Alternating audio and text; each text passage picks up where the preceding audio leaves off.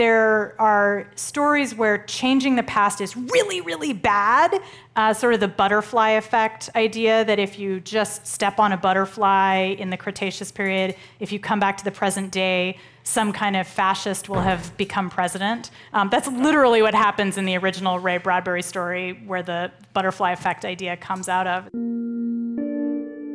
The conversations at the interval take place a few times a month at the Long Now Foundation's bar, cafe, and museum venue, The Interval, in San Francisco. This podcast is brought to you by Stripe, a company that's working to build the economic infrastructure of the internet. They help people start internet businesses and accept online payments from customers all over the world.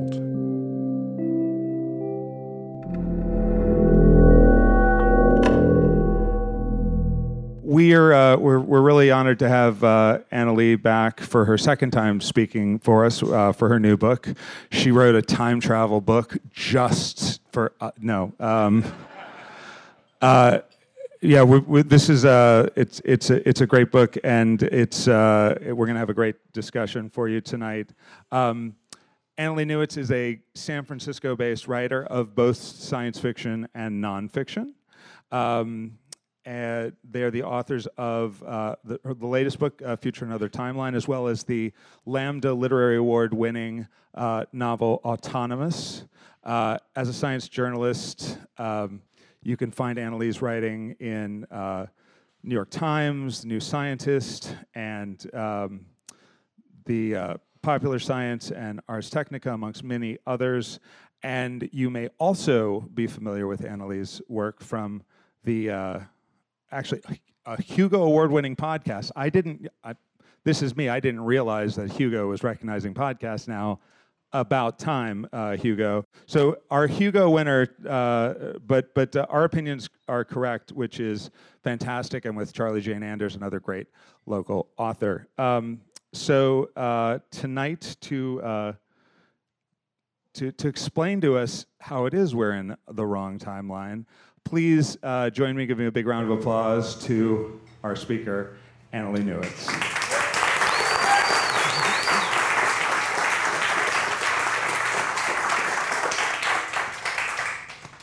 It's great to be back and talk to you guys about another um, thing that I made up about science.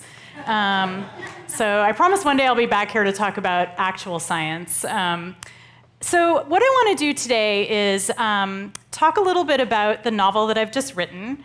Um, let's see if I can make this. Haha. So, I just wrote this novel, which is about time travel, just for the long now. Um, and I wanted to talk a little bit about the process of writing it.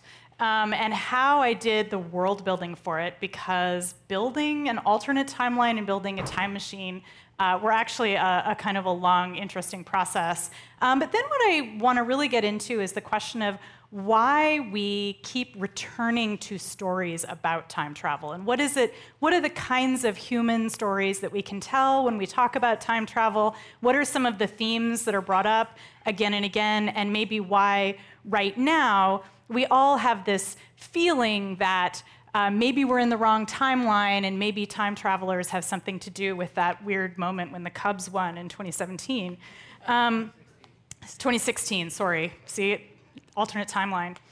Um, so, my novel is uh, about time travel, as I said, but it's also really about two people. Um, and I'll be reading to you a little bit from it, and so you can meet them. Um, but one of them is a time traveler. Her name is Tess. Um, it's set in a world where time travel is mundane. So everyone knows about time travel. There's no secret time machine. Uh, everyone has been doing time travel for a very long time. And so Tess works as a scientist, and her job is partly to use this machine to go back in time. Um, and she is trying to uh, change the past, which is not considered to be a very um, it's not really considered to be something that academics should do. It's a little bit um, outside the polite norms of, of academia. Uh, and she's going back to the 19th century, and she discovers uh, very early in the novel that she's actually in a war against another group that's also trying to change history. And it's a group of men who have been deleting women's reproductive rights from the timeline. They've been figuring out uh, crafty ways uh, to, to make that happen. So Tess lives in a world uh, where abortion is not legal in the United States. And so Tess keeps crossing paths with the other main character named Beth. Um, Beth is not a time traveler. In fact, she's very annoyed that she has to live in real time through high school in 1992 in Irvine, California, where I grew up, which is a terrible suburb in Southern California. Um, and so she is just aching to be done with living there and to get out. And she starts meeting this person who is Tess, and Tess is telling her things about how she should avoid doing certain things and how she needs to change her life. Um, and so, the one thing that these two characters have in common, aside from the fact that they keep having these weird meetings in 1992, is that they're both absolutely in love with a punk rock band called Grape Ape. And this is something that they, they have in common with each other. Um, so I'll talk about Grape Ape in a second. We'll definitely get there, and I'll, I'll show you some Grape Ape videos. But I wanted to start by talking about science. So, when I first set out to do this novel, because I am a science journalist, um, and because my previous novel, Autonomous, was considered to be hard science fiction, which is just kind of a fake term for science fiction that sounds sciency to us, um, it sounds like it could be plausibly true. Um, I was like, okay, this is what I'm gonna do. I am gonna write the most hard science fiction time travel novel that's ever been written. It's gonna be so awesome. I'm gonna blow everyone away with my scientific acumen. So I called my friend Sean Carroll, who um, has just written a great uh, book about the origin of time and space, um, which is called Something Deeply Hidden. And he teaches down at Caltech. And I'm like, if anybody knows time, how a time machine would work, it's gonna be Sean.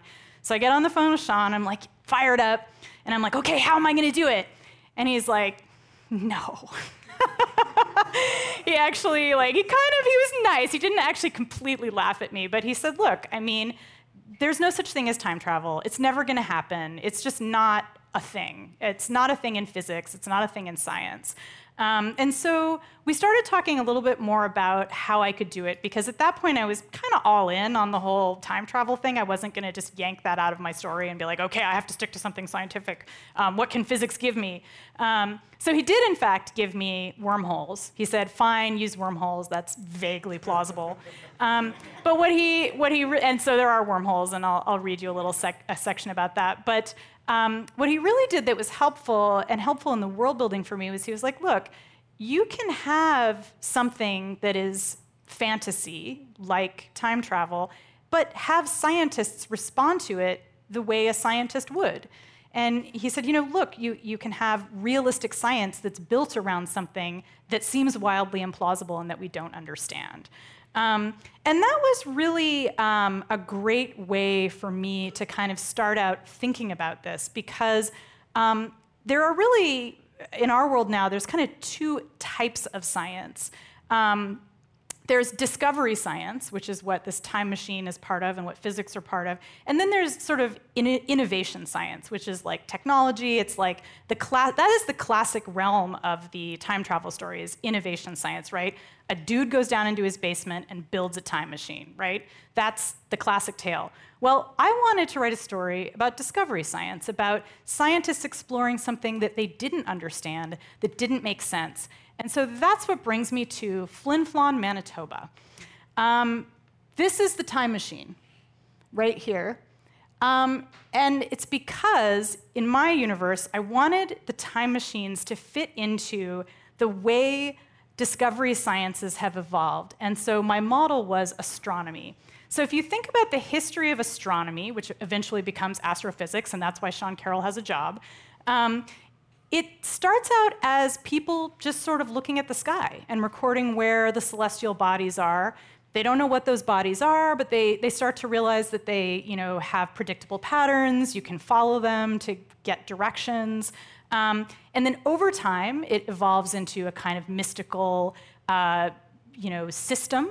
And eventually, you know, somewhere in the West, somewhere around the 18th century, people start saying, wait a minute, this could be science.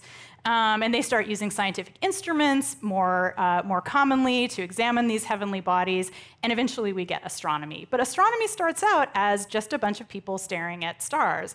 And so I said, all right, I love geology. Here's a thing that humans have been doing for a really long time they've been pounding rocks together. It's very plausible that if you had a time machine that was a naturally occurring device in a rock, at some point, some human is going to pound on that rock and activate the machine. So that's how my machines work, is that you go to a shield rock formation like this in Manitoba. This is on the Canadian Shield. This is good bedrock um, shield rock. Um, and if you pound on it in the right way, you open up a wormhole. And the wormholes, as far as we know, only go to the past. Um, there are some hints in the book that maybe some people have figured out that they can go both ways, but they can only go to the past as far as we know. Um, and I, and so humans have been playing around with these machines since, well, we don't know how long, since the Paleolithic, since we're playing around with lithics, right? And so there's early, um, very early uh, writings from classical antiquity um, centered around the city of Petra, because you got to have Petra in here, because it's an amazing city made out of um, ancient shield rock formation, and uh, and of course it's in I think it's in an Indiana Jones movie. I don't know. Anyway, so there's a um, an ancient city there, and people discover a time machine, and so they start writing about it thousands and thousands of years ago. Um, and it's only in you know the last couple hundred years that people like Tess, my character, um, have started to treat time travel as a science instead of just like opening a magical portal into somewhere. Um, so one of the things that I really wanted to get at was, like I said, that, this, that these time machines would fit into a kind of a realistic way of thinking about how scientists would approach something that kind of made no sense and that we didn't understand, this kind of um, discovery science. And I also wanted with that to kind of capture um, what it is about science that fills us with awe. Because when we talk about things being awe inspiring in science, looking up into the sky and wondering about it, or looking into the cells of our bodies and wondering how the frick that chromosomes actually work, you know, those are moments of awe and wonder because we don't understand how they work yet. We will figure it out, I, I hope. Um, and so I'm going to read you just a short little bit where Tess is going into the time machine that's at Flin Flon. Flin Flon is the real is the name of a real place, by the way. Um, it's a mining town, and it's named after a character in a science fiction novel. So Tess is at Flin Flon, and um, and this is what happens. I stood inside a vast hangar, ceiling so high that it sometimes generated its own puffs of cloud and misty rain. The floor was pure Canadian shield bedrock, a piebald of red and gray veined with white, covered in a few patches of hardscrabble lichen. Here, the Earth's crust had endured virtually unchanged for over three billion years, studded with metal deposits and ambiguous Cambrian fossils. The five known machines had all been found in places like this, their control interfaces embedded in rock that originated before life evolved on land. Facing me was a row of refrigerator sized server racks connected by fat wires to bulky CRT monitors on desks. She's in 1992, by the way. She's traveling back to her home time in 2022. So there's very ancient technology embedded in the rock and then semi ancient technology surrounding her. Fat wires connected to bulky CRT monitors on desks cameras on metal stalks, and something that looked like the severed head of a traffic light whose color signals had been replaced with atmospheric sensors.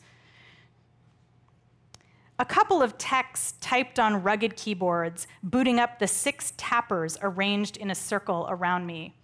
Half a billion years ago, these machines had a sophisticated command interface made from what geoscientists called the ring and the canopy, but now all that was left was the rocky floor.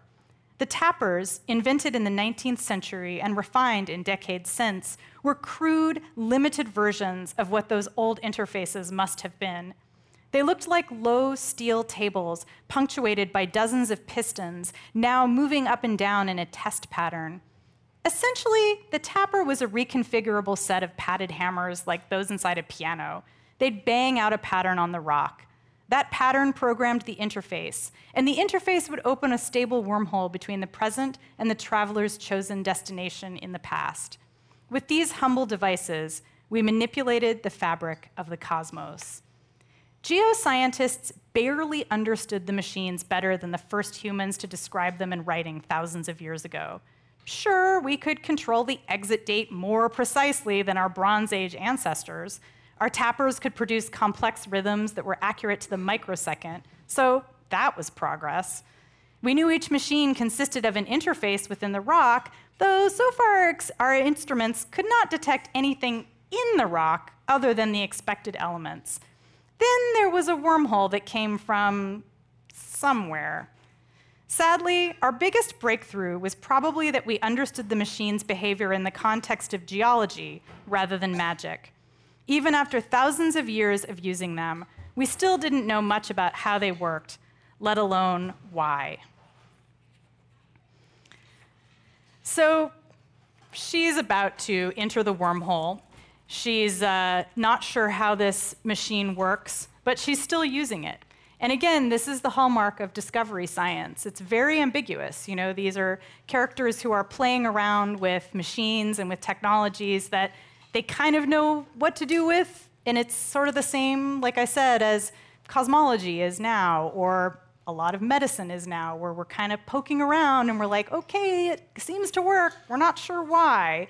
Um, so once I honed in on that idea of um, discovery science and the kind of awe and ambiguity in it, um, I did go out to get a second opinion on whether time machines could work because uh, I was just wanted to check, just be sure. So I talked to a physicist named Adam Becker, and um, he told me something that I thought was super great and re- was very formative in creating this novel. And he said, "Look, time machines are not scientific devices; they're literary devices."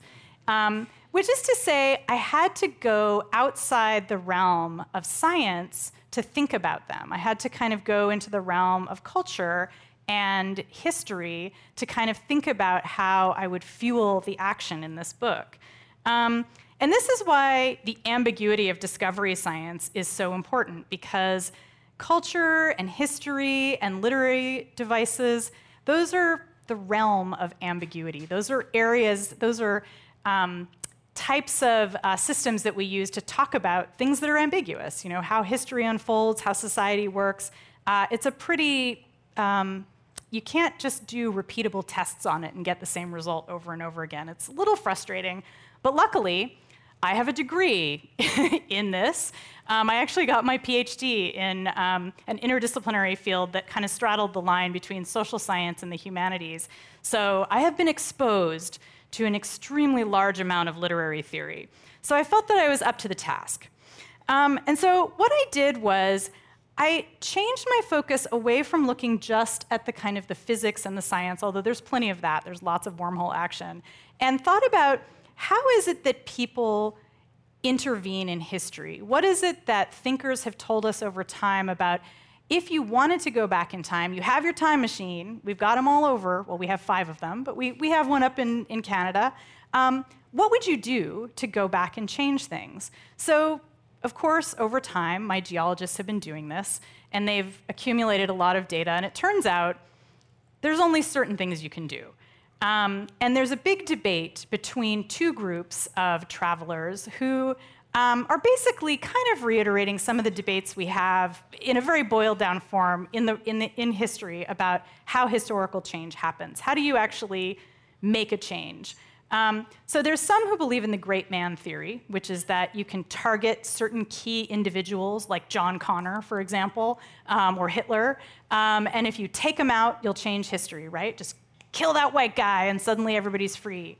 Um, but then there's another school of thought um, that Tess, my character, belongs to, who believe in collective action. And they think the only way that history can really change, the only way you can make a difference, is if you actually form a community or you join a community of people, and that that community uh, builds up over time, and that the mass of people are what changes history. And so they've kind of come to the conclusion after years of, of research that you can't kill Hitler and change history because you just get like Bitler or Zitler or Mittler. because Hitler isn't a special guy. He's just the face of a movement. He's part of a movement of white supremacy that swept through Europe. Um, just the way now we have a lot of politicians who are kind of, you know, part of a new movement of white supremacy that's sweeping across the Europe and, and the United States. And so my character Tess has to figure out a way to um, change history by somehow engaging in collective action and finding a way to do that. And I was really influenced by um, L.A. Kauffman's book, Direct Action, which came out a few years ago. She's been heavily involved in activist movements, and she wrote this great little short book, super highly recommended, that's just about how do movements work? And how do you change things by having a protest? And why does a protest work? Um, she really starts from some basic fundamental questions about like you know that level.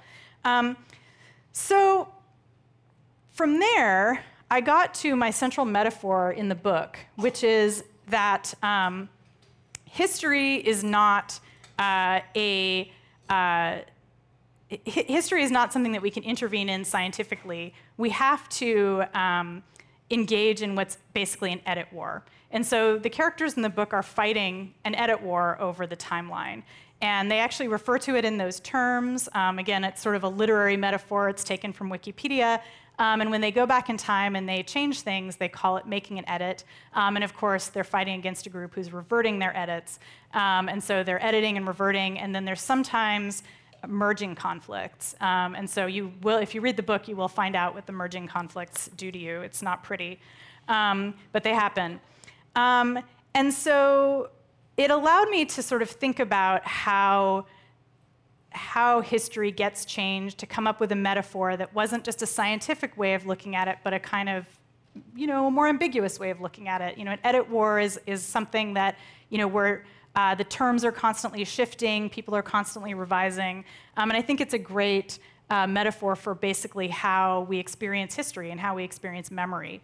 Um, so, in order to build up this book into um, the full kind of scope beyond just these kind of fundamentals, um, I had to sort of tee up a problem in history. And so, as I sort of mentioned before, uh, there's a uh, group of um, activists who are traveling through time who are deleting uh, women's reproductive rights from history. Um, they're editing history.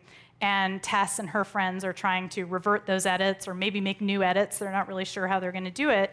Um, but at the same time, I had to think about um, how would I kind of center this around like a personal problem for my characters. Um, and so I'm not going to read you this section because I want to kind of talk to you more about the fun history. Um, but I will just sum up for you that the sort of central problem that the characters are dealing with is that they're living in a present day, which for them is 2022, um, where women no longer have the right to get an abortion in the United States. Uh, but at the same time, the character Beth uh, is living in her own personal kind of repercussions of that uh, because she and her friends, um, you know, sometimes this happens when you're living in Irvine and you're a punk rock girl. Sometimes you just start murdering guys. Um, especially, well, exclusively men who are rapists and molesters of teenage girls. So Beth and her friends, especially her friend Lizzie, uh, start murdering guys. And they're doing it kind of in the name of like riot girl feminism. They're really interested in, in being, you know, feminist activists in their own way. Uh, meanwhile, Beth is trying to, meanwhile, Tess is, of course, trying to change the past by not murdering anyone. Um, but so the problem that I sort of teed up for this story was um, first of all, how do you change history? But also, how do you deal with the repercussions of um, living in a dark timeline? You know, because suddenly we have this problem where teenage girls are taking justice into their own hands and murdering people. And I don't need to tell you that, like, murder is wrong, right? We all know that murder is wrong. So there's a bit of a moral problem there. So when Tess, our time traveler, goes back in time, she's thinking about two problems. First, there's the problem of like, how do I get these dudes to stop deleting, you know, reproductive rights from the timeline? But also, how do I prevent women from wanting to murder people to get revenge for all the terrible things that are happening to them. Because those are both problems. You know, it's actually, like I said, it turns out it's actually not cool to murder guys, even if they're rapists and bad dudes. You really should do like what Spider Man does, right? Bring them to prison. Um, turn them into the police, right? It's what Batman does too. It's like standard, you know, logic. um, so, anyway, I have this problem, and so you always end up having to go back further in history than you think to solve a problem. So I went back to the 19th century to think about how you might get an alternate history where American women didn't have access to abortion. And it all turned out to have a lot to do with Anthony Comstock. Now, Anthony Comstock was a real guy. I'm about to tell you real history. This is not alternate history. This all actually happened, unbelievably. So, Anthony Comstock was a moralist uh, who was uh, very, very famous in the 19th century for going after people who were sending obscene material through the mail. Um, he was basically kind of a self appointed um, arbiter of moral ideas, and he managed to get a lot of rich dudes in New York to support his cause. And he started his career at the YMCA, which used to be an activist organization litigating on behalf of um, Christian moralists. So, what Comstock was most concerned about was pornography and sex toys because this is in the kind of the late 19th century when rubber starts to be mass produced. So dildos, especially mail order dildos, were very, very popular. So Comstock, in order to prove that we have this terrible problem with obscenity going through the mail, starts ordering a lot of pornography and dildos to come to him at the YMCA. So he gets about a steamer trunk full, and um, you know, just just for research purposes, um, goes to Washington, D.C., and uh, lobbies um, Congress to make new laws um, governing sending obscene materials through the mail. He's saying, you know, this is endangering children, this is really terrible. And by the way, he says there's another kind of obscenity that we need to regulate because there's all of these women who are sending information through the mail about birth control and abortion and reproductive health. And that is also obscene because they're talking about sex. Um, but these were, of course, women who were feminists and who were writing newsletters to each other about reproductive health and how to prevent pregnancies and how to get rid of unwanted pregnancies. But he just lumped them all in with these other kinds of material that were much more kind of well known as obscene materials. So, Congress, uh, several members of Congress come and look in the steamer trunk and hang out with Anthony for a little while, and they check out the dildos and they check out the porn, and they're like, yes, indeed, this is all very bad. And within a few days, legislation is introduced and passed. These become known as the Comstock Laws, and the Comstock Laws forbid sending obscene material through the mail, including any information about birth control, sex toys, or abortion. So he specifically wrapped up feminists in his target group that he's going after. Um, so the result of this is that a lot of feminists in the era uh, who are writing newsletters about birth control start getting arrested for obscenity. Um, and they're given incredibly long prison terms. And several of them commit suicide instead of going to prison as a protest uh, which Comstock starts bragging about in his speeches and saying, you know, six more women committed suicide, you know, more, more power to us. Um, at this point, the YMCA has cut him loose. Um, he's just uh, working on his own, uh, but he's being funded by a lot of wealthy people, so he's still quite powerful. Um, and he continues to kind of set the tone for what anti feminist rhetoric is going to be. So his career in our world, in our timeline, takes a turn for the worse when he goes to the World's Fair in 1893, uh, the Columbian Exposition. It was the first World's Fair, it was held in Chicago. And it was also the first time that people in the United States had seen something that was called the danse du ventre, belly dancing. We have a belly dancer up there in the middle. She was a performer at the Algerian Theater. Um, that was one of the uh, uh, more popular attractions at the World's Fair. So I'll tell you a tiny bit about the World's Fair, and then I'll tell you what Anthony did. So at the World's Fair, there's the White City, which you guys have probably all heard about. You probably heard about this book, The Devil in the White City, where there's some, the whole book is all about how there's like a dude killing women. Um, there's only women killing men in my book, so we don't have that guy in my book. Um, and the White City was, um, you know, the very beautiful part of the World's Fair that was devoted to um, educating people about science and teaching them about new technologies, including like the dynamo, which was going to transform the world um, with electricity. Um, but there was another part of the World's Fair, the part that actually made money and that people actually went to, which was called the Midway. And the Midway was a long park that kind of stuck out like a sort of like a tongue from the from the White City, um, and it was full of attractions like the Algerian Theater. Like here, you can see it's a um, one of the other attractions was called the Streets of Cairo, and it was a big reproduction of like of various um, like the Luxor Temple and plinths from from uh, ancient Egypt. And it was kind of like Disneyland. And in fact, um, one of Disney's relatives actually worked there. So he, Walt Disney may have um, kind of heard some tips about how to do stuff like this. Um, and they had a lot of acts with belly dancers in them because a lot of these theaters uh, were trying to uh, bring sort of North African culture to the US. Um, and they were actually performers who were from North Africa. Belly dancing is a kind of, it's like a, a fusion of a bunch of different kind of um, native dances from various parts of North Africa. It's not a real kind of ethnic dance, it's just a sort of fusion. Um, but to Americans at the time, it was pretty darn racy. Uh, Mark Twain wrote about how he almost had a heart attack watching them. Uh, and so Comstock was like, I am gonna shut this shit down. So he goes from New York to Chicago, gets a court order to shut down the Midway. Um, he's, he's targeting especially one place called the Persian Palace, where they had these danse du ventre ladies, uh, but he's trying to shut down every single attraction. And so he gets the court order, and like I said, this is this is making tons of money for the city of Chicago. No Chicago judge is going to let this happen because they're making so much cash. So there's an immediate injunction. He's unable to do it. He totally loses and he looks like a fool.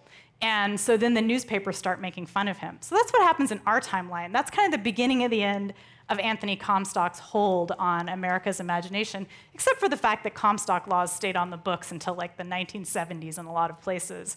Um, but in my novel, I created an alternate timeline. And here's what I did just to be mean and sneaky.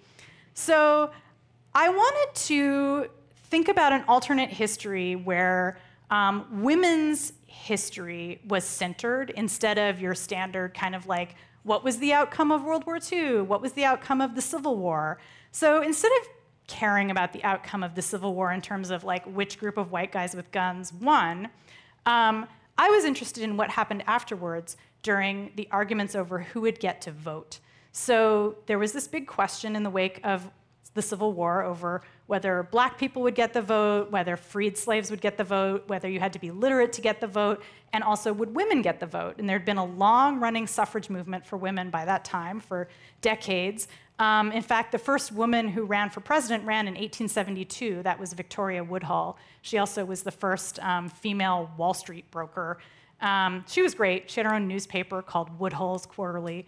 Um, and uh, so she ran for president unsuccessfully.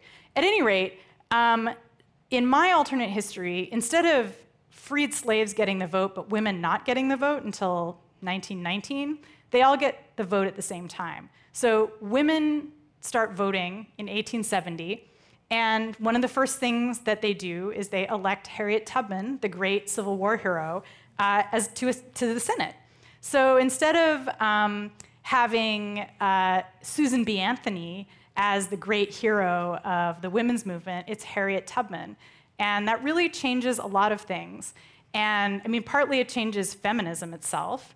Um, it changes the way the nation understands women's power. Um, and it results in a backlash, just the way history works, right? So women get more rights earlier, but then there's a stronger backlash against women. And so Comstock manages to shut down the Midway. And as a result, his laws get stronger, and the injunction again in the um, sending information through the mail about abortion remains illegal. Women who advocate for abortion and birth control are sent to prison. And so we never get reproductive rights in the United States. Women get to vote earlier and better, but we don't get to have abortions or any kind of re- reproductive health care. So I wanted to have a history that felt kind of rich and um, uh, complicated, you know, ambiguous, um, so that it wasn't just like, and then we got the vote and everything was awesome. Um, one of the other things that happens as a result of this um, uh, transformation in history is that feminist culture changes. This is another thing that I think is funny that it never gets treated in alternate histories. Like we endlessly, I don't want to just keep picking on Civil War novels, but we endlessly kind of go back to the Civil War and say, like, well, what would happen if this happened? What would happen if this person won or this person wasn't a general? Um, but we never ask questions like, what would happen if feminism was totally different? Um, so what if? What if feminism were started by a woman of color who had been a slave? Like, how would that change the way feminism works? Um, and so, one of the really um, weird outcomes of this, or unexpected outcomes of this, is that the riot girl scene in the 1990s winds up being really different. Um, so, if you recall from your history of punk rock, um, in the 1990s, the riot girl scene was um, you know, women who were entering the punk scene. They were playing loud uh, music, and there were a lot of uh, women of color involved in local scenes in LA and here where I lived. But the bands that became popular were almost all fronted by white women. And that was just because we live in a culture where feminism, the history of feminism, is kind of associated with white women. It hasn't really had um, it hadn't, especially in the 1990s, really met the idea of intersectionality, which now seems so obvious to all of us. Um, so, as a result of Harriet Tubman being elected, uh, in 1992, the band Grape Ape, that both Beth and Tess love, is a band of Latinas from LA who get to be super big and super influential and they're women of color and they sing about racial issues, they sing about immigration and injustice. Um, and so, even though we've gotten this more conservative culture where women don't have reproductive rights, we have a way more awesome and progressive and badass punk rock scene. So, thanks you to Harriet Tubman. Thank you, Senator Harriet Tubman.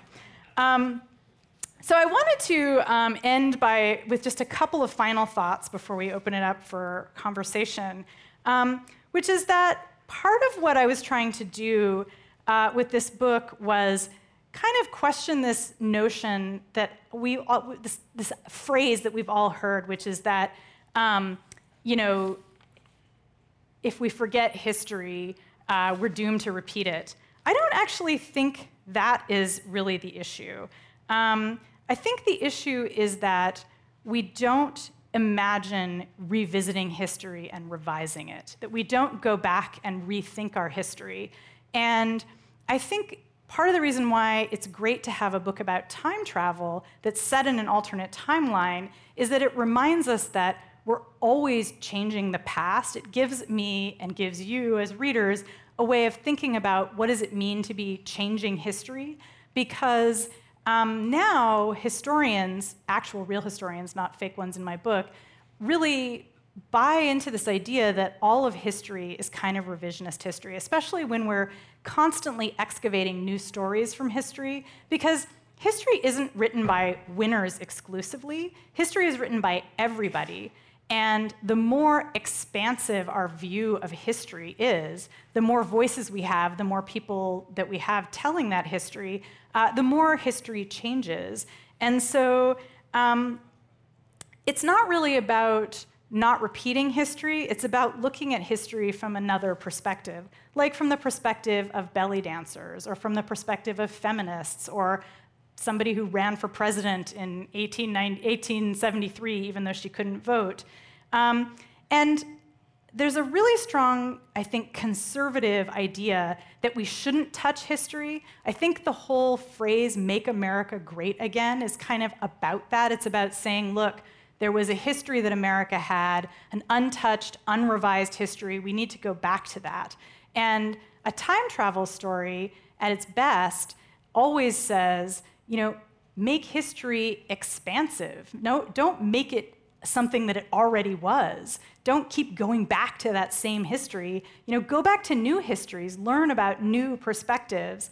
Um, and so, uh, my next book, I'm going to give you a quick sneak peek, is a nonfiction book about archaeology, where I, am going to be looking at alternate histories um, or alternative voices in history, real histories, but alternative voices in history.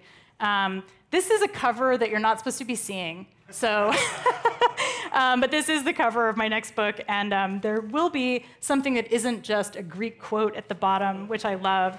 Um, I went to a bunch of different cities um, and, uh, and looked at them from the perspective of ordinary people who lived there. So I actually talked to an archaeologist who said to me, you know, fuck Julius Caesar. Like, we don't care about him anymore. We want to know about the people who ran the bars. We want to know about the people who were prostitutes.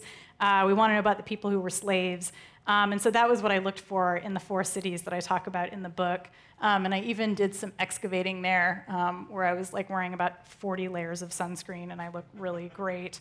Um, so, uh, so in the end, I think maybe we should just start talking and I don't need to play the video. I don't know. Do you guys want to see a little bit of Grape Ape? Yeah. Okay.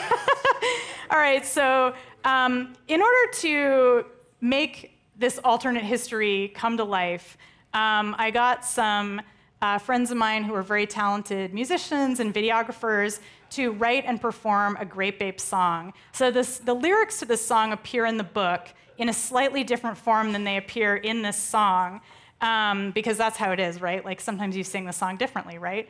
Um, and so here's a little taste of Grape Ape. We're just going to play you a little bit from the beginning of the video. Wait, one second. Wait. Is Grape Ape a real band from the 90s? No. we made them up. um, no, they are not, but I wish they were. They were, you know, they're from an alternate history where women of color. I mean, women of color in my alternate history led some of the most popular Riot Girl bands in the 90s. So um, this is a band that, um, yeah, like I made it up. My friend Desi Lopez, who's an amazing performer, uh, wrote the music. Um, and um, yeah, here you go. Wait, did it work? Okay.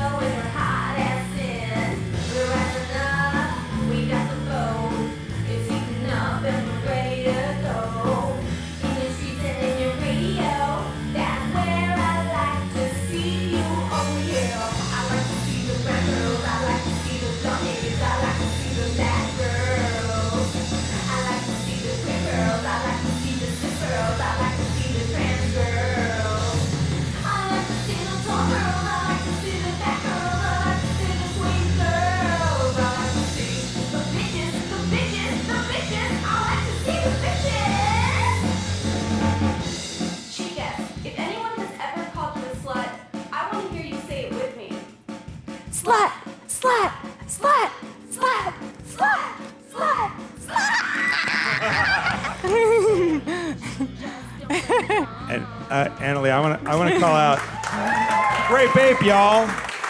So is is there SoundCloud for Grape Ape? Can we where is like it's on YouTube? It's on YouTube. Okay. So search for Grape Ape. It, when's the vinyl come out, man? We're time traveled already back to vinyl. Come on. So there's a bunch of awesome people in this video who are cool feminists from the Bay Area that you might recognize. And uh, let's talk. Yeah, and, and uh, a shout out to Ariel uh, Waldman. Waldman, who's who is one of the very first speakers here at the Interval. Oh, I didn't know that. Yeah, yeah. no, she's there wearing the NASA as fuck T-shirt, The which I thought was yeah t-shirts. appropriate for alternate history riot girls. Thank you. That's a big round of applause.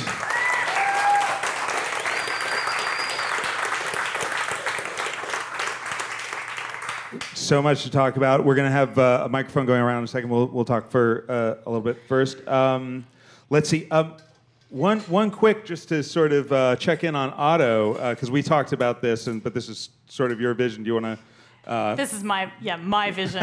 um, so this is uh, I just Otto, our, our chalkboard drawing machine, if you're not familiar So with so here you can see in the middle a wormhole, um, and on the right-hand side is the TARDIS. Does everybody know what the TARDIS is? It's a time machine. Doctor Who. It actually, it, the Doctor from Doctor Who rides around and it goes through time and space, which makes things much more interesting. And then on this side, we just see rocks and water, which of course is what my team, time machine is made of. And, and so the, the device, the, the actual uh, mechanism for time travel, if I get this right, they, they, they go in and they kind of bang on the rocks? Yeah. And it's something about the rhythm that they're doing? It's something about the rhythm, and which of course goes into kind of music again, Uh-huh. and how this is kind of a book about. So, so what I'm taking away is that math rock is time travel. Is that? Yes. Okay, good. Anything with a beat, you Okay, know, like, and the more complex the beat, the better. Right, So, like, right. techno is probably like the Right. ultimate. So if they shift into six, forget about it. yeah, it's just it's- on another. we're yeah. gonna we'll find out. And and are you um, and and we're talking we, we talked a little bit about because you've you've done kind of a deeper dive into the, the history of you know the different types of uh, what are sort of the flavors of time travel sci-fi because this your alternative timeline style uh, time travel right and there and there are, there are other ones am? There's like a ton of different kinds. Um, there's of course the standard type where it's a guy in his basement making white guy in a basement yeah yeah, making a DeLorean or something like that. Uh, and then there's, of course, well, there's the two primary branches of time travel. There's the single universe and the multiverse types. I chose a single universe, which is kind of in the style of Terminator or Back to the Future, where if you go into the past and change something, it affects the future that you are returning to. Um, and I wanted to do that because I wanted there to be consequences for my characters. But in the multiverse version, you go back in time and you change something and you branch a new universe, right? So you might have like a zillion universes, kind of like in like the Transformers universe or something like that, uh, or like maybe the Marvel universe where there's like a million alternate timelines. Um, and then I think there's, uh, like I said, I mean, within that, if you have the kind of single universe, as I kind of hinted at, there are stories where changing the past is really, really bad. Uh, sort of the butterfly effect idea that if you just step on a butterfly in the Cretaceous period, if you come back to the present day, some kind of fascist will have become president. Um, that's literally what happens in the original Ray Bradbury story, where the butterfly effect idea comes out of. It's called A, Sou- a Sound of Thunder. Um, and then there's the idea that, like in my book, where changing the past is actually really hard. And so, kind of defeating Anthony Comstock for my characters becomes incredibly difficult, takes years. And it's, it's not at all obvious how to change history. You can't just step on a butterfly, or as I said, you can't shoot Hitler um, or John Connor. So, So um, I'd just like to take this quick moment to introduce a radical conspiracy theory. Um, oh, good. so, so you are I, you you well we have uh, actually let's do a big shout out to Borderlands Books, a great indie, local, fantastic bookstore. Who have a bunch of your books, and we have your nonfiction work here as well. I'm getting the conspiracy theory. Don't I didn't forget about it. Um, so, so this is this is one of your nonfiction books. Do you want to say? Uh, Sure. This is a non. This is my first um, major nonfiction book called Scatter, Adapt, and Remember.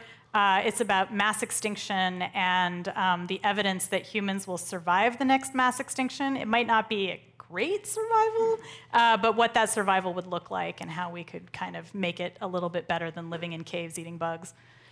And, and then we also have uh, Autonomous, which was your, your last and award-winning uh, novel. And, um, so, so all these books are back there, and they're all, all signed, and you'll be sticking around Yep. and, and uh, personalizing them as well. But uh, the radical conspiracy theory, which you've all been waiting for, is Yes. uh, that um, since you're writing both nonfiction and science fiction, it is completely possible and consistent that these science fiction novels might actually be histories, and that in fact we are living inside. And so Grape Ape may be a band that actually will exist in about three months' time or something once that edit gets made. Is, is, that, is that Well- possible? Is, is, is this reality, as we've experienced it, consistent with the premise, the world that you've built in your book? No, well, you'd have to, okay, in order for Grape Ape to exist, you would have to have gone back and changed the 19th century, right? Because remember, we have to change the whole history of feminism in order to get a Riot Girl movement where women of color are leading the most popular bands. So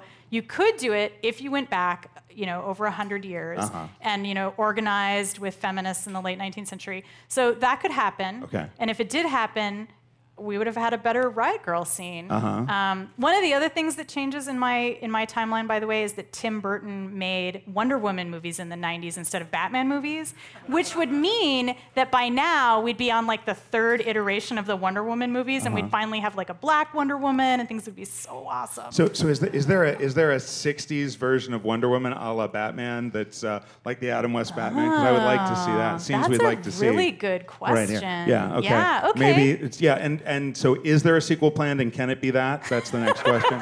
um, and and I'm curious about uh, because uh, so with something like this, you're obviously uh, we talked about world building a little bit the last time you were here. I mean, you're building more world than actually gets showcased in this book. So I'm Yes. always kind of curious with something like this, what's on the cutting room floor, and and in particular maybe on Harriet Tubman. Did you go deep into like what her policies were, what what she what what uh, what things were affected that led to this, or what what are some of your favorite things that are outside what we actually will learn in the novel uh, that that uh, that you built into the world? Anything you can tantalize Um, us with? I mean, definitely there is some stuff about Harriet Tubman which doesn't come up that much. Mm-hmm. we don't ever, we actually meet Comstock briefly. We don't ever meet Harriet Tubman, although one of the characters does go back to the 19th century and campaign for her. So we kind of meet the people who were on the campaign trail and like we learn about some of her policies. But we also don't learn about the other time machines very much. Um, the characters do go visit the first time machine ever discovered at Petra, uh, which winds up being really interesting because there's lots of features of that time machine um, where people can kind of stash written documents nearby and they will uh, endure even when the timeline changes. So it's the only place where we have records of timelines that have been deleted. Uh, although, of course, you never know if they're true or not because people might make shit up and then be like, oh, yeah, that was deleted. Um, but we used to have really great animal rights, but now we don't. Um, so they don't ever know for sure if those records. But so anyway, so we don't know a lot about the other machines. There's one in Australia, there's one at Timbuktu. Um, we don't learn about that. Um, and there is one chapter that's on the cutting room floor that I might turn into a short story where um, the group of feminists that Tess works with, who are called the Daughters of Harriet, are all going back on their own missions. So there's a couple chapters in the book where we get like their side missions, and there's one side mission that I cut where a woman goes back to Stanford in the 1950s to an AI lab that's being run by this monstrous uh, misogynist guy who is um, harassing one of the women in his lab. And because he's harassing her so much, she's going to leave the lab and leave AI and basically destroy the future of computing. And so she has to kind of go back and make sure that this doesn't happen and that this woman manages to stay in the field. Um, and it may or may not be based on an actual Stanford professor, I don't know. Composite character. well, I'm, I'm totally going to Petra and looking for Grape Ape demos that may have been stashed. yes. totally seems plausible to me. I'm still sticking to this. Um, w- and we're going to have a, a mic going around here, and, and we're going to have we have prizes for people that ask questions. Is that right? We do. If you Limited ask a question, edition? you will get a patch that says we're in the wrong timeline. you can sew it onto your um, skin or your clothing or onto your stuffed animals or um, people that you don't like. I'm, I'm going to get, and, and before we get to audience question, I mean, I want to dive in one more with you because we've known each other a long time. I It's know. great, like running around in the 90s, and it's so exciting to see everything that you're doing. Um, you've had this really interesting career. You are writing nonfiction, uh, you're writing science journalism with Ars Technica, et cetera. Um, and, but also, you are experiencing this change in media as all this you know golden age of television whatever all the rise of the blogs the you know the, the death of the blogs all these things yes. I, i'd love for you to talk a little bit about are, uh, anybody out there fans of io9.com the well then a lot of you are going to be tomorrow because uh, so so you and charlie jane started can you tell us the story because i don't think i know the story of how io9 actually started and and i guess first you do a better job of saying what, what was the mission state of io9 and how did it all begin Um, so it started when um, I was working at Wired, um, at, you know, the print magazine. So that was how ancient this was. Um, and I had before that I had been working at the San Francisco Bay Guardian. So I was kind of a printy person, um, but I had definitely done some online work. And so um, the managing editor of Gawker Media contacted me, and I thought you know, he said, "Oh, I want to talk to you about doing some work." Um, this is Lockhart Steele, who wound up founding Curbed later. So if you read Curbed, um, you can tell Lockhart I sent you. Um, so he said, "Yeah, come talk to me." And I thought he was gonna make kind of overtures to me about writing for Valleywag, which I really didn't like, um, and I was kind of, I was a little dubious. So I got stoned before I went to the meeting, um, and because it was whatever. and, it and was, Valleywag, the gossip mag of, Sil- of Silicon Valley, a, a yeah, dark chapter of, indeed. Yeah, it was a dark chapter in, in Gawker Media's the history 90s, too. yeah. Um, so uh, so I was not fully prepared when they when he said to me, I.e. um, stoned, yes. Yeah, I was not fully prepared. Uh, to to expect that he would say, "Oh, actually, we're trying to start a science fiction blog, and we'd love for you guys to work on, or for you to work on it, not you guys, because it was just me at that time."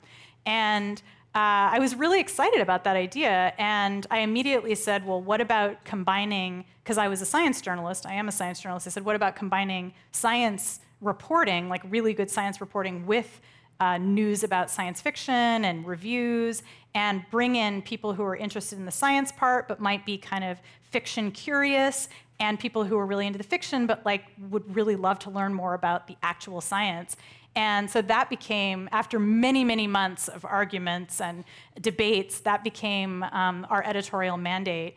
And my first hire was Charlie Jane Anders, who is now an incredibly accomplished science fiction writer and critic. And um, we spent like six months just doing this thing that they used to call at Gawker Media blogging in the dark, which just meant that we were literally blogging for the audience of our boss, Nick Denton, who would just uh, periodically come by and just basically scream at us, um, but by text. Um, so it was like text yelling, um, "This is bad." Um, so we were just bad for a really long time. And then when we launched, we had like six months of content, and people were like, "Holy shit! You know, where's where did this come from?"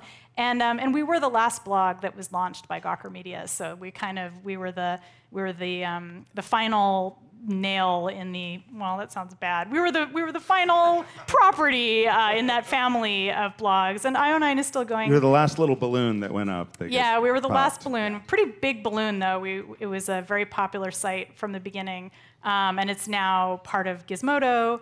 Um, and it was uh, really i think the thing about it that was um, really the winning formula was that combination of having really good science reporting with really fun entertainment reporting. And it was funny because science journalists and scientists would always say to me, like, oh, you know, the sugar coating of like having all that pop culture is what's bringing people in.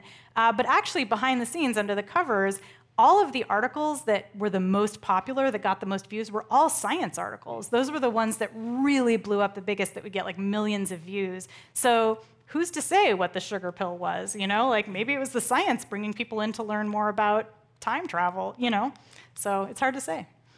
All right, and uh, we have do we have a mic out there? Do we have an audience? Okay, so uh, Cool. excellent. All our first patch. I'll, uh, I know. Would you like to be the patch deliverer? Yeah, I, I- mean, I do. I do all the bits. Please. Thank Okay. you for asking a question. How's it going? Um, I love your T-shirt, and your talk was amazing, and I love your books. representing for Le Tigre. Yeah. Um, okay, so when you put the timeline up and 2022 abortion is illegal, that was very striking and frightening to me. Um, uh, did you do that to me on purpose? Like, did you did you do that? Uh, yeah. Um, like, what's this? Uh, how did you not, de- or how did you decide to make it so soon and not maybe like you know even 10 years in the future or? Well, that. because in so in the in the novel, um, the history has been changed for a long time. So because of the fact that women got the vote earlier, there's been this late 19th century backlash. So really, the fact that abortion has remained illegal until 2022 is quite odd. It's almost like there's time travelers who are meddling with things. Um, and I will say, and this is not a spoiler, that um, you know my approach to this novel changed while I was writing it. I was writing it. I just started writing it when Trump was elected, and um, after the election, and after watching how much changed so fast, um, I no longer really felt like it was realistic to have a book where I had sort of started out thinking my characters wouldn't change anything and everything would stay kind of crappy. And I was like, no, because I'm watching history change before my eyes. So they do succeed in changing the timeline. The feminists do um, have a, a kind of victory. I mean, of course, there's always more to do, and there's, there's always going to be those guys who are messing around with the timeline, uh, working against them. Um, but the, it is a hopeful book, and so they are in a world where abortion is illegal, but they are able to change that. Um, and uh, you know, other things are lost, of course, but you know, they do they do win, kind of. And I'm going to get in a question from our online viewers. Thanks to, to folks that are watching from Here home. is your online patch. Yes, exactly. we'll, we'll, we'll post a GIF.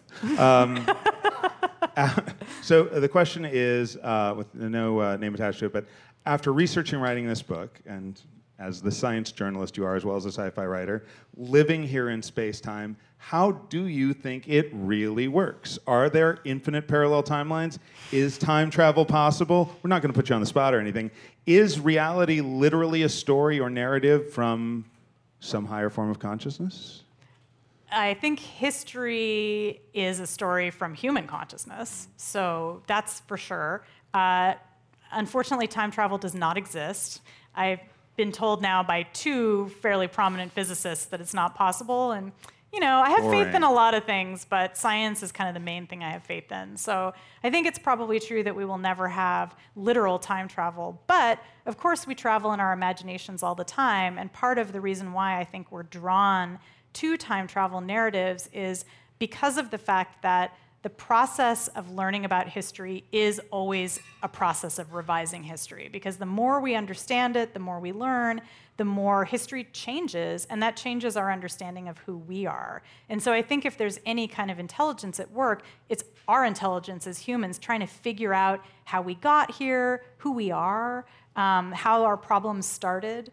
Um, and I think one of the things I learned in researching this book is that you always have to go back a lot further than you think in order to figure out the root of a lot of the problems that we're dealing with. And I mean, sure, you can go back to like the dawn of humanity if you want, but in the modern age, you know, like I said, when I was thinking about reproductive rights, I was like, wow, it really does start kind of far back. Like we think of, you know, Roe v. Wade and, and you know, the 1960s as really this, this turning point for reproductive rights. But it was really in like the 1860s and the 1870s when a lot of our ideas about, um, about reproduction and about uh, women's rights and then men's rights to control women's rights, that's where all that stuff comes from. And a lot of Comstock's rhetoric uh, if you read his writing, it sounds a lot like what we're hearing today from men's rights activists. They could really, I mean, maybe they are reading Comstock. I don't know, but it's it's And, pretty and startling. remind us again what, what his years are. So Comstock is most active in the starting in like the late 1860s, and then he lives up until about uh, 1916. And in fact, he got into a huge, late in his life, his main focus was on trying to shut down Planned Parenthood, or the, the organization that became Planned Parenthood, uh, run by Margaret Sanger. And so he and Margaret Sanger were at, odds. And the year after he died, the first Planned Parenthood uh, clinic opened. So that was, he cleared the way. Sounds terrible, but. Um, you, just reminded me of something. I don't know if you've seen, and, and uh, for folks that are enjoying this talk, another one of our talks you might like, and the videos online, was Carolyn Winterer, who's at Stanford, did this talk about the, the history of, uh, or, uh, the, the history of deep time, the concept of deep time, which comes in the 19th century, and, and because of geological discoveries. And suddenly we have new metaphors like the layering of our consciousness, this sort of like, it, that's geological layers. And, and it's an interesting thing because at the time, before television, before cinema, there, there, it was actually painting. It's the Hudson Rivers Valley painters who are starting to show this, these geological uh, uh, you know, configurations that in the rocks, and by focusing those and painting those details, that was the media by which those ideas were disseminating, and it influenced psychology and all these other things too. Yeah, and, so, and there's a reason why I brought geology into a book Yeah. about time travel because I really wanted to kind of evoke that. And my characters do end up going back to the Ordovician period about half a billion years ago. So, um, so if you read the book, you'll find out how to eat trilobites. great. That's just like that's my sales pitch. Is basically yeah. All right, we have another audience question right here, please. So first, I have a quick comment. Are you aware of Napoleon's quote that "What is history but a fable agreed upon"? Napoleon doesn't even exist in this alternate timeline. But it just shows about how history is. Yeah, yeah. Whatever people say history is. Exactly. And I mean, I think Yeah. that's a, a kind of more accurate version of history is written by the winners because, in fact, it isn't always uh, written by the winners. So yeah, it's it's a it's a story we tell ourselves. So do you subscribe? You do not subscribe to the great man theory of history. For example, if Hitler had been killed at the end of World War One, and he was actually in the gun sights of a British soldier who is known by name, and who did not pull the trigger only because his, Hitler was a messenger and he did not have a gun in his hand at the time. So the British soldier felt it would, wouldn't be fair play to actually shoot the guy. Um, that he Mm-hmm. so you've lived. thought about this a lot. Yeah, and so so if Hitler hadn't lived, or if he had been killed then, right, you possibly still would have had Germany go into a very dark place in a very far right, you know, nationalist, even national socialist uh, position, but you probably wouldn't have had World War II and all the way it played out, because World War II is largely based, at least in Europe, on Hitler and the decisions that he made, most of which were bad, which ultimately resulted in Germany actually losing the war. Well, that's what you think because you're taking kind of a great man perspective and not looking at all the people around him who were advising him, all of the Well, no, he was he was actually him. he was actually he was actually overruling his advisors.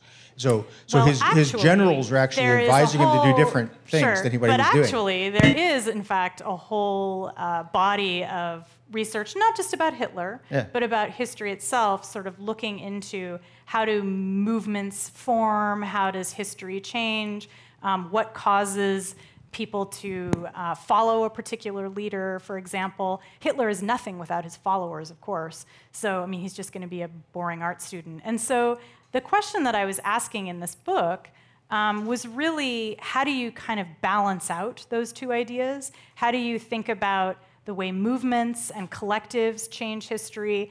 But there are these inflection points, right? Like Anthony Comstock is the big bad in my book, and the characters have conversations about this where they're like, one character um, who actually comes from very far in the future um, really does believe in the great man theory, and she feels like all they have to do is murder Anthony Comstock and they're good. And my character Tess is like, no, first of all, murder is wrong, and second of all, that's not how it works. And so they kind of they wind up coming to an ambiguous place. And again, that's part of the the awe and wonder in history and, and in human behavior is that it's ambiguous. It's not just Hitler, it's not just the movement, it's some kind of combination. It's ineffable. We can't tease it all out. Um, and so they kind of have to do both. They kind of have to start a movement and they kind of have to figure out a way to get at Anthony Comstock, the person. and um, so I think ultimately, like I said, it's it's a little of both. And and again, you can't have a great man or a great woman or a great non-binary person or whatever without all of the people who make them that. They are only as good as their followers or their community. So. So the last question is, uh, what are the four cities in your next book? Four, the four cities, and that's a great. Yeah, that is Your- a good question. All right, yeah. in my next book, the four cities are Çatalhöyük, which is a Neolithic city in central Turkey. It was about 9,000 years ago, and some people think it's one of the first cities. Some people say, no, it's not really a city. Um, it's ambiguous. Um, Pompeii, uh, Angkor, which is the site of the famous temple at Angkor Wat, um, and uh, Cahokia, which is an indigenous city uh, here in the United States. It's uh, in southern Illinois, across the river from St. Louis. Um, it's a beautiful mound city with big pyramids. Um, it's now a UNESCO World Heritage Site, so if you're in St. Louis, please do just check it out, uh, give a little money to the museum there. Um, and the premise of the book is just that these were all cities that were very central to their civilizations, and people abandoned them. And why did they abandon them? You think you know why they abandoned Pompeii, okay, but you think you know, but there's more to it. It's complicated. Um, but yes, obviously there's some some mitigating circumstances there. And what's the timeline of your Four Cities book coming out? Coming out in July. July. So yeah, it's done. That's at the next one, 2020. Okay. 2020. That's right. So yep. And you also already have your next book for Tor. I do, yeah. So I'm too. as soon as I on Monday when I turn in the final edits for Four Lost Cities. Um, they were actually due yesterday, but I got an extension. My editor was kind of Don't tell anyone she's out tonight, okay? Please. Um, and uh, no, I worked very hard on it all day. So let that be on the record. um, so, uh, so yeah, so I've uh, signed a two-book deal with Tor. So I have two more novels that coming out with them. The next one is going to be um, a multi-generational terraforming epic. Um, which, because I'm me, is mostly going to be about um, water treaties and public transit.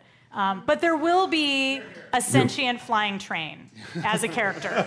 Um, so uh, I promise you that. Um, and then the book after that is going to be, it's kind of inchoate, but it's going to be a kaiju love story. So it might not be very scientific. So the next, the book, The Terraformers, the terraforming book, that will be very hard science fiction. Kaiju love story, mm, probably not quite as, yeah. You'll have to find out. Annalee Newitz, big round of applause, everyone. Thank you.